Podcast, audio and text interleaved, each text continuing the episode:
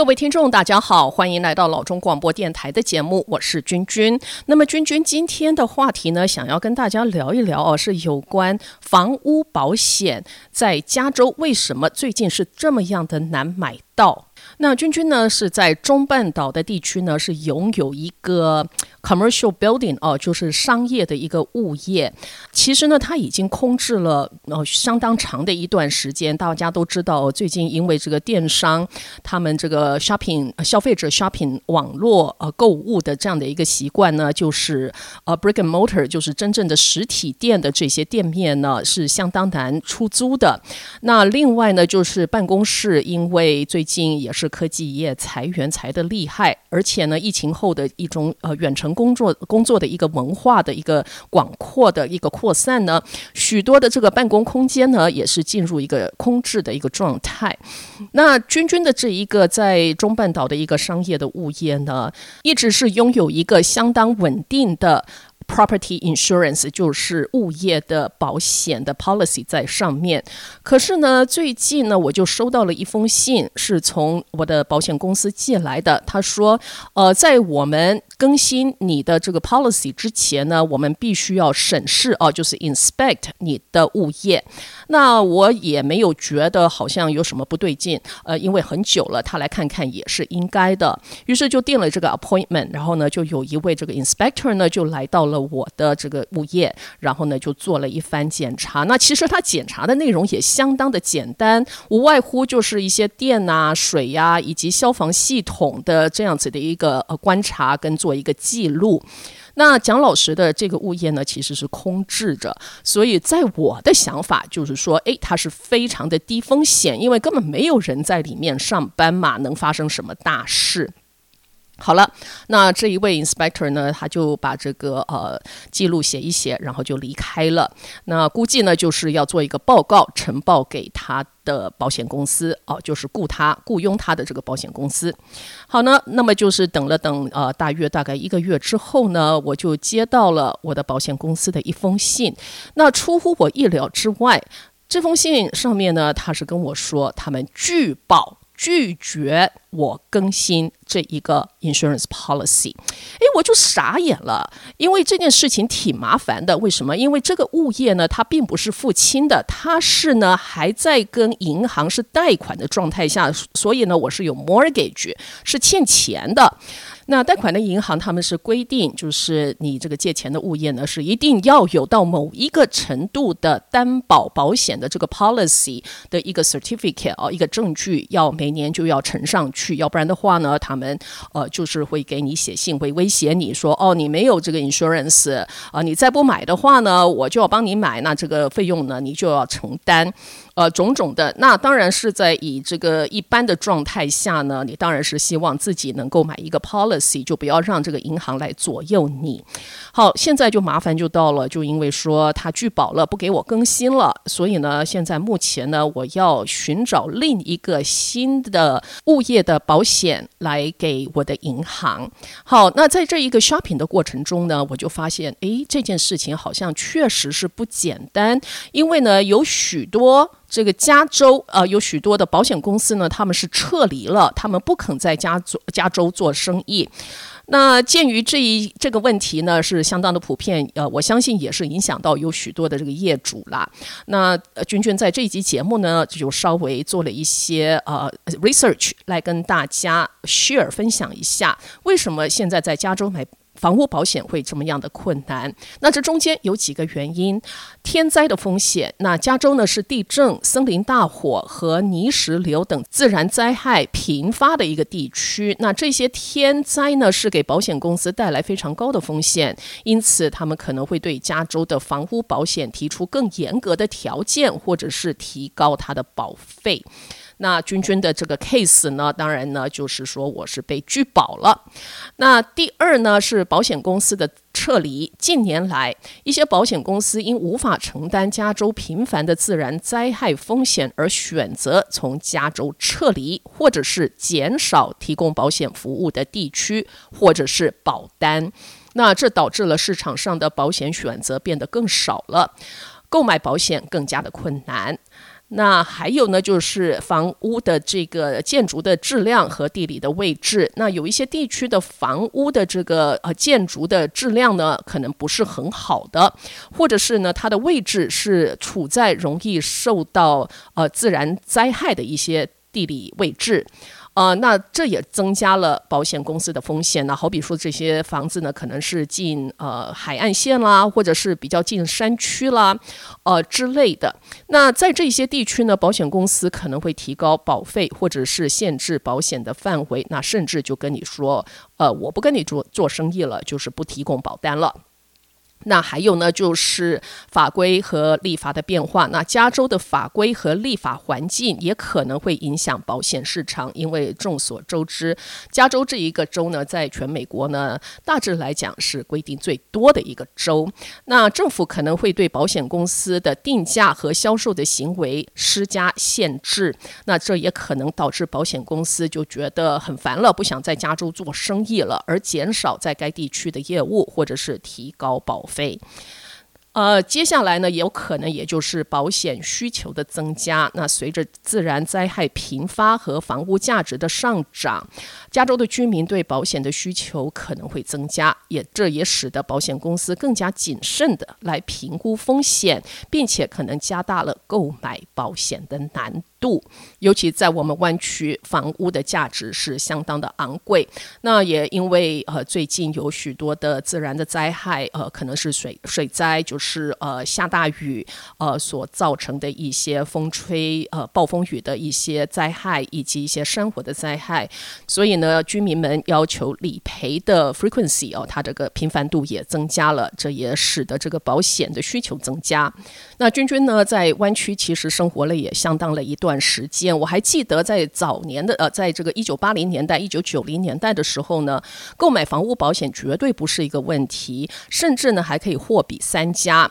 好比说，跟三个不同的 carriers 呃来要求你的物业的评估以及他们的估价，然后呢，相比之后呢，才选择一家你最喜欢、觉得最适合你的。那现在的呃这个保险气候好像又不大一样了，就等于是说，你别说什么货比三家了，呃，你能够有一家愿意给你卖一个保单给你的话，就已经很偷笑了啊！你不要说你这个消费者还在那边嫌东嫌西的，所以是相当的不。同。那我在呃对这个环境跟这个保险业这样的改变的一个观察呢，我当然感觉到它最 significant 就是最显著的改变是发生在我们加州最近这几年的山林大火，因为呢这个山林大火呢它是烧掉了非常大的 acreage 哦，就是面积非常的大。那如果是烧这个深山的话，里头是没呃就是这个没有人居住的地区也就算了，而而它是烧到就是民宅，呃，就是居民居住的地方，而且是大规模的，把整个县、整个城市大部分的房子都已经烧得一干二净。所以呢，在很短的期间之内呢，理呃保险公司呢，他们就是在这一些受灾户上身上呢，是理赔了非常非常多的钱。多到是他们觉得已经没有办法吃不消了哦，就是已经扛不住了。于是他们说：“OK，我的条件现在比较严格，或者是我提高保费。那除了这些之外呢，最要人命的就是说他根本不卖保单给你了。”好，那现在呢，我们来看一下，就是加州近年来呃几个最大的森林大火，我们现在来回顾一下是什么。我们现在要进一段广告，休息一下，马上回到节目来。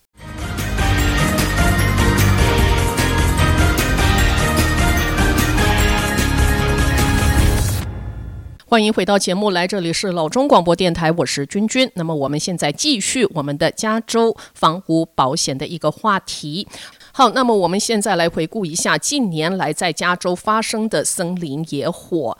在二零二零年的八月呢，发生了 August Complex。那它所受到影响的县呢是 Glen Lake、Mendocino、Tahoma、Trinity 跟 Shasta，呃，是位在比较北加州的位置。它被烧掉的英亩面积呢是一百零三万两千六百英亩的土地，呃，房子是被烧掉了九百三十五个 structure，九百三十五个建筑。那接下来呢，也是在二零二零年的八月发生了 SCU Lightning Complex。我不知道听众们记不记得，在疫情期间，二零二零年呢，有几天呢，就是打了几呃几万个还是数十万个这个呃雷电啊 Lightning，导致了大火。那那一次呢，它所影响的线呢，其实是在我们的湾区，是在 Santa Clara、Alameda、Contra Costa、San Joaquin、Merced 跟 s t a n i s l a s 的呃这几个县，烧掉的面积呢是三十九万六千六百英亩，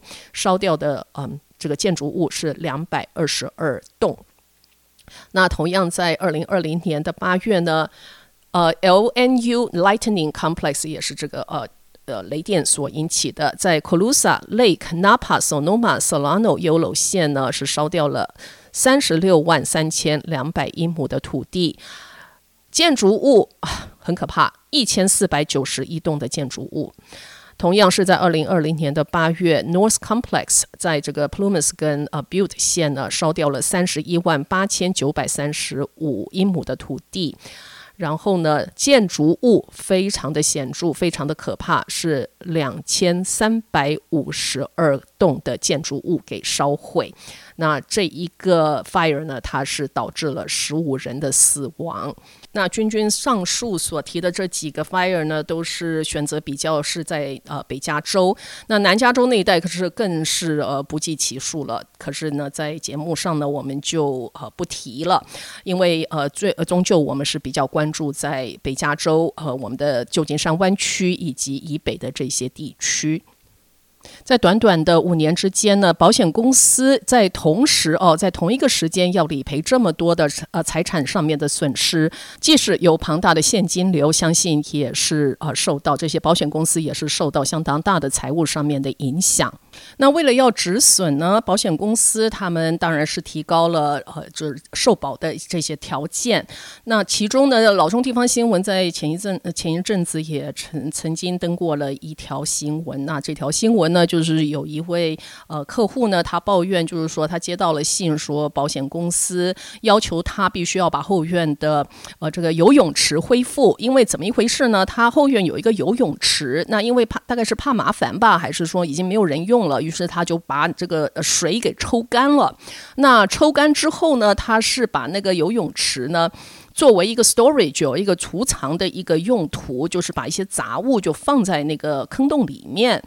那这个保险公司呢就说：“哦，你不可以这样子，你必须要把你的这个游泳池的水呢就把它放回去，然后把这个游泳池要维修好，要不然我就不保你了。”那当然，这个客户就非常的不乐意，他就说：“你怎么可以这样子？”那另外一个最大的 concern 是什么呢？那当然就是说：“你怎么知道我后院的游泳池现在是在存放杂物？”因为这个事实呢，已经引发了所谓的 privacy 的一个问题哦，就是隐私。很显然，这个保险公司呢，它要么就是利用呃无人机来拍摄啊，来这个监测呃拍摄它的客户的在上空呃拍摄客户的这些建筑物的一个状态，或者是它是使用了 satellite 啊，就是卫星的一些照片来评估你的物业的风险。那使用这些高空的照片作为拒保的，或者是说要求客户做维修的这样的根基呢，到底是不是合法的？那当然这件事情也是，呃，风风雨雨的，是呃闹得相当的大。好，那现在说了这么许多，究竟身为一个业者要在加州购买房屋保险啊，究竟要怎么办、怎么做呢？那君君在网上呃用这个 AI 啊，人工智慧是呃做了一些 research，那他跳出来的这些资讯呢，我跟大家分享一下。那这里头的很多内容其实是一些通用的资讯。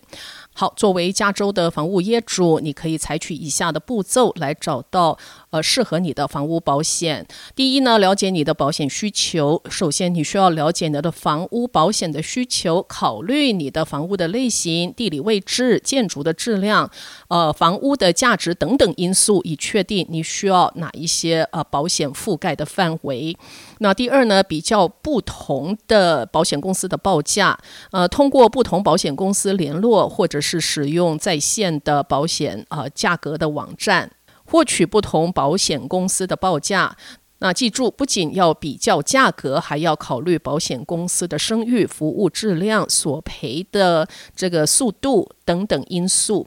那当然了，说到这个，在一般普通的时间呢是非常 make sense 的哦，就是说不但要比较价格，还有这保险公司的声誉、服务质量、索赔的速度等等。可是好像现在在这几个条件上，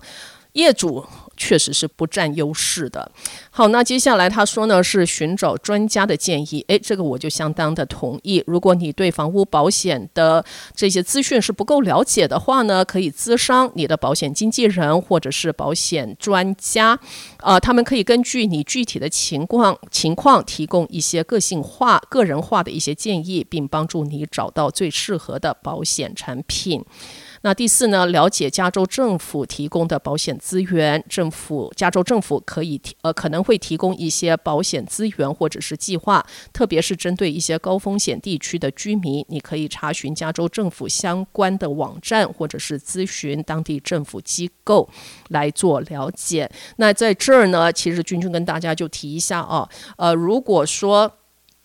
实在是找不到这个私人的保险公司来给你呃做保单的话呢，加州呢它是有最后的一条路径呢，就是所谓的 Fair Plan，F A I R Fair 就是公平的意思，Fair Plan，呃，这是加州政府所提供的一个保单呢，意思就是说，呃，走到最后一条路子实在是无路可走了，找不到其他的 policy 的话呢，就是买政府的一个保险。那当然呢，如果说你是现在正在买房的当儿，你需要马上就是要有一个 policy 的话，而找不到买不到的话呢，可能呢就是呃暂时你或许是一个暂时性的一个选择吧选项，就是说你以后再选买其他的保险公司的保单。最后一项呢是审查保险合同的细则，在购买保险之前，一定要仔细审查保险合同的细则，包括保险范围、索赔的程序以及金额等等的内容，确保你完全了解保险的条款，并且清楚你自己的权利和责任。那说说到这样的一项呢，其实很有意思的，君君的真正的呃经历也跟大家分享一下。呃，我的这个呃自己所住的这个房子呢，上面的房屋保险呢，也是就是跟一位经纪人购买的。然后有一次呢，我在看信的时候呢，我就忽然间就注意到，因为那是一个新的保险合同嘛。我就注意到他呃写了一一句话，那那句话就是说，呃，这个保险公司呢，它并不是加州的保险公司，它是在 Michigan 啊，是在外州，所以呢，基于呃这一个事实呢，它并不需要遵循加州保险的法律。呃，意思就是说，如果说你对他的一些理赔的一些进程啊，或者是一些纠纷啊有意见啊，或怎么样的话呢，他这家公司是不受这个加州的保险的法律所监管的哦，就是说跟他没关系。那当然，这句话具体性。对我，呃，是有什么样的影响？到现在呢，我也是不是十分的明白。可能就是说，真的要到呃有理赔上面的纠纷的时候，可能才会理解说，哦，什么意思？叫做呃，我不受你们加州的保险法律的监管吧。好，那么我们现在要休息一下，进一段广告。回到节目来的时候呢，我们再继续。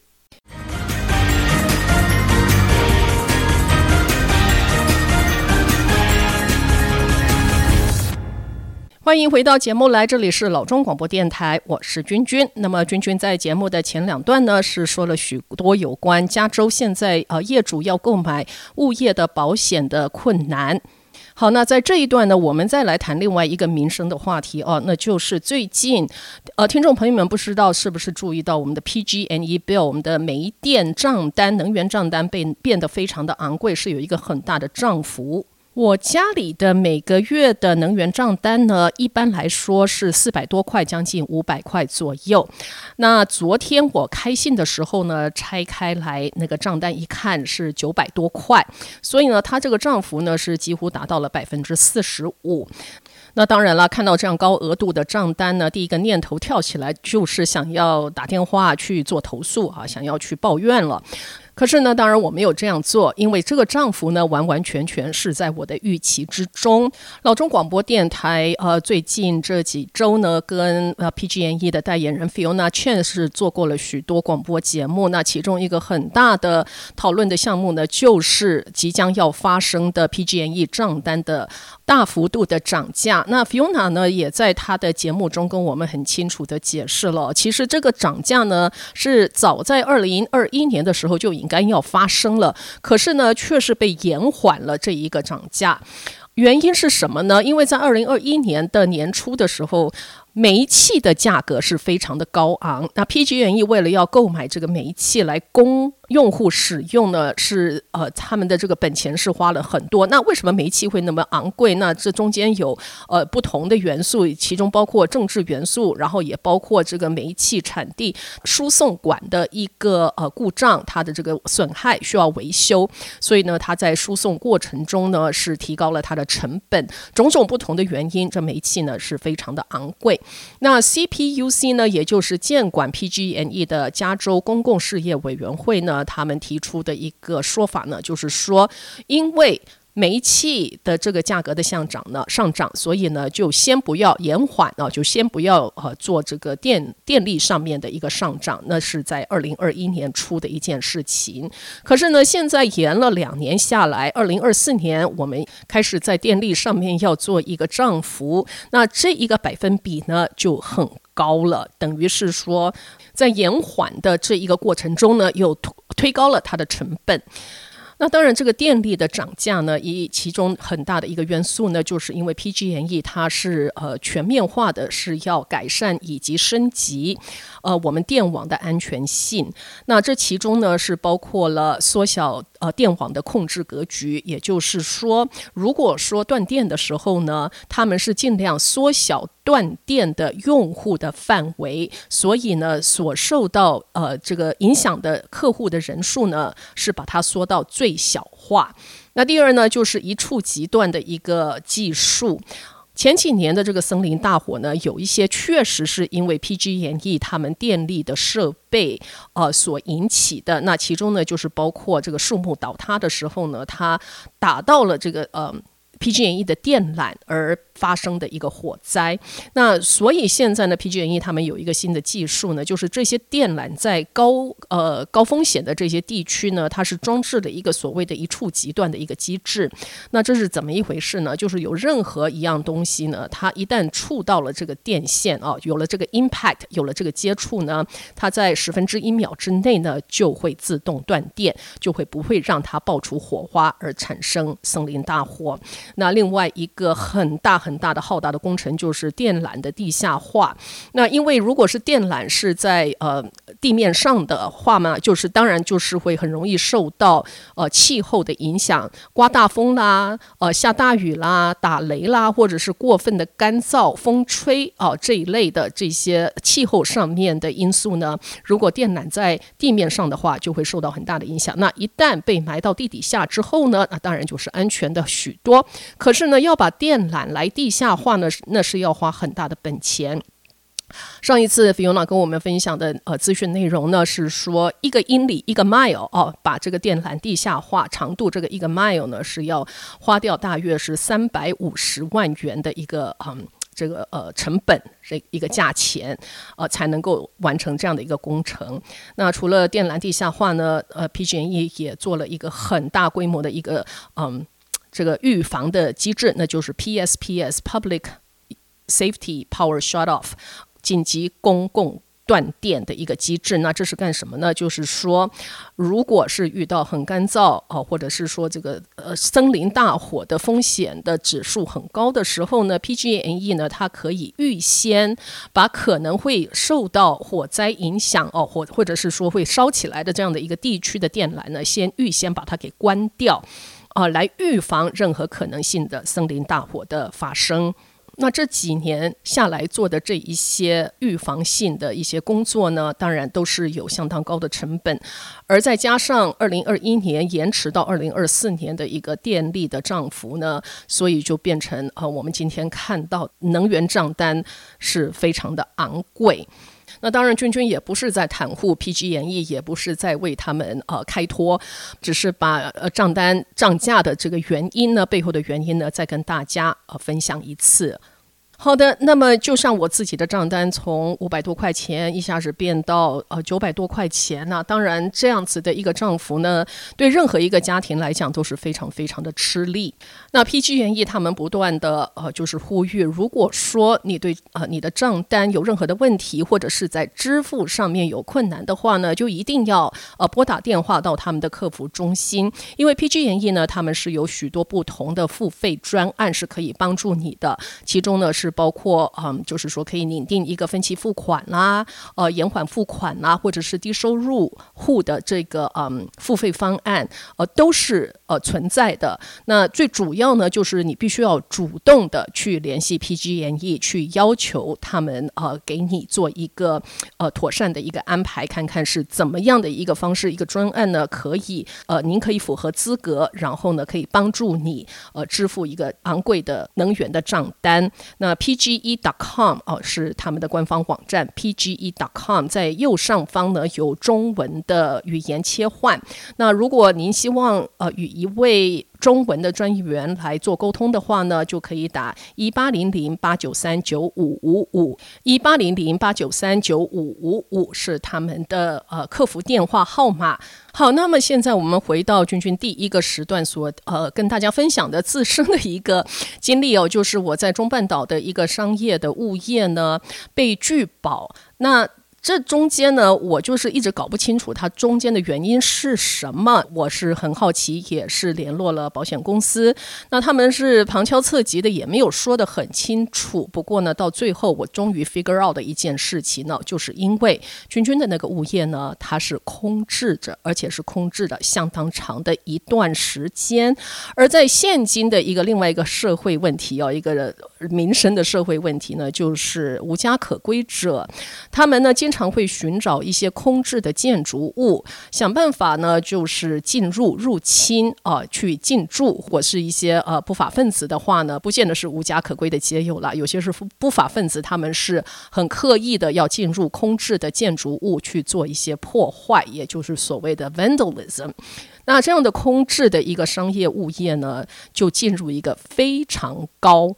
被 vandalize 被。故意蓄意破坏的一个风险状态中，这就是为什么我的保险公司它拒保了。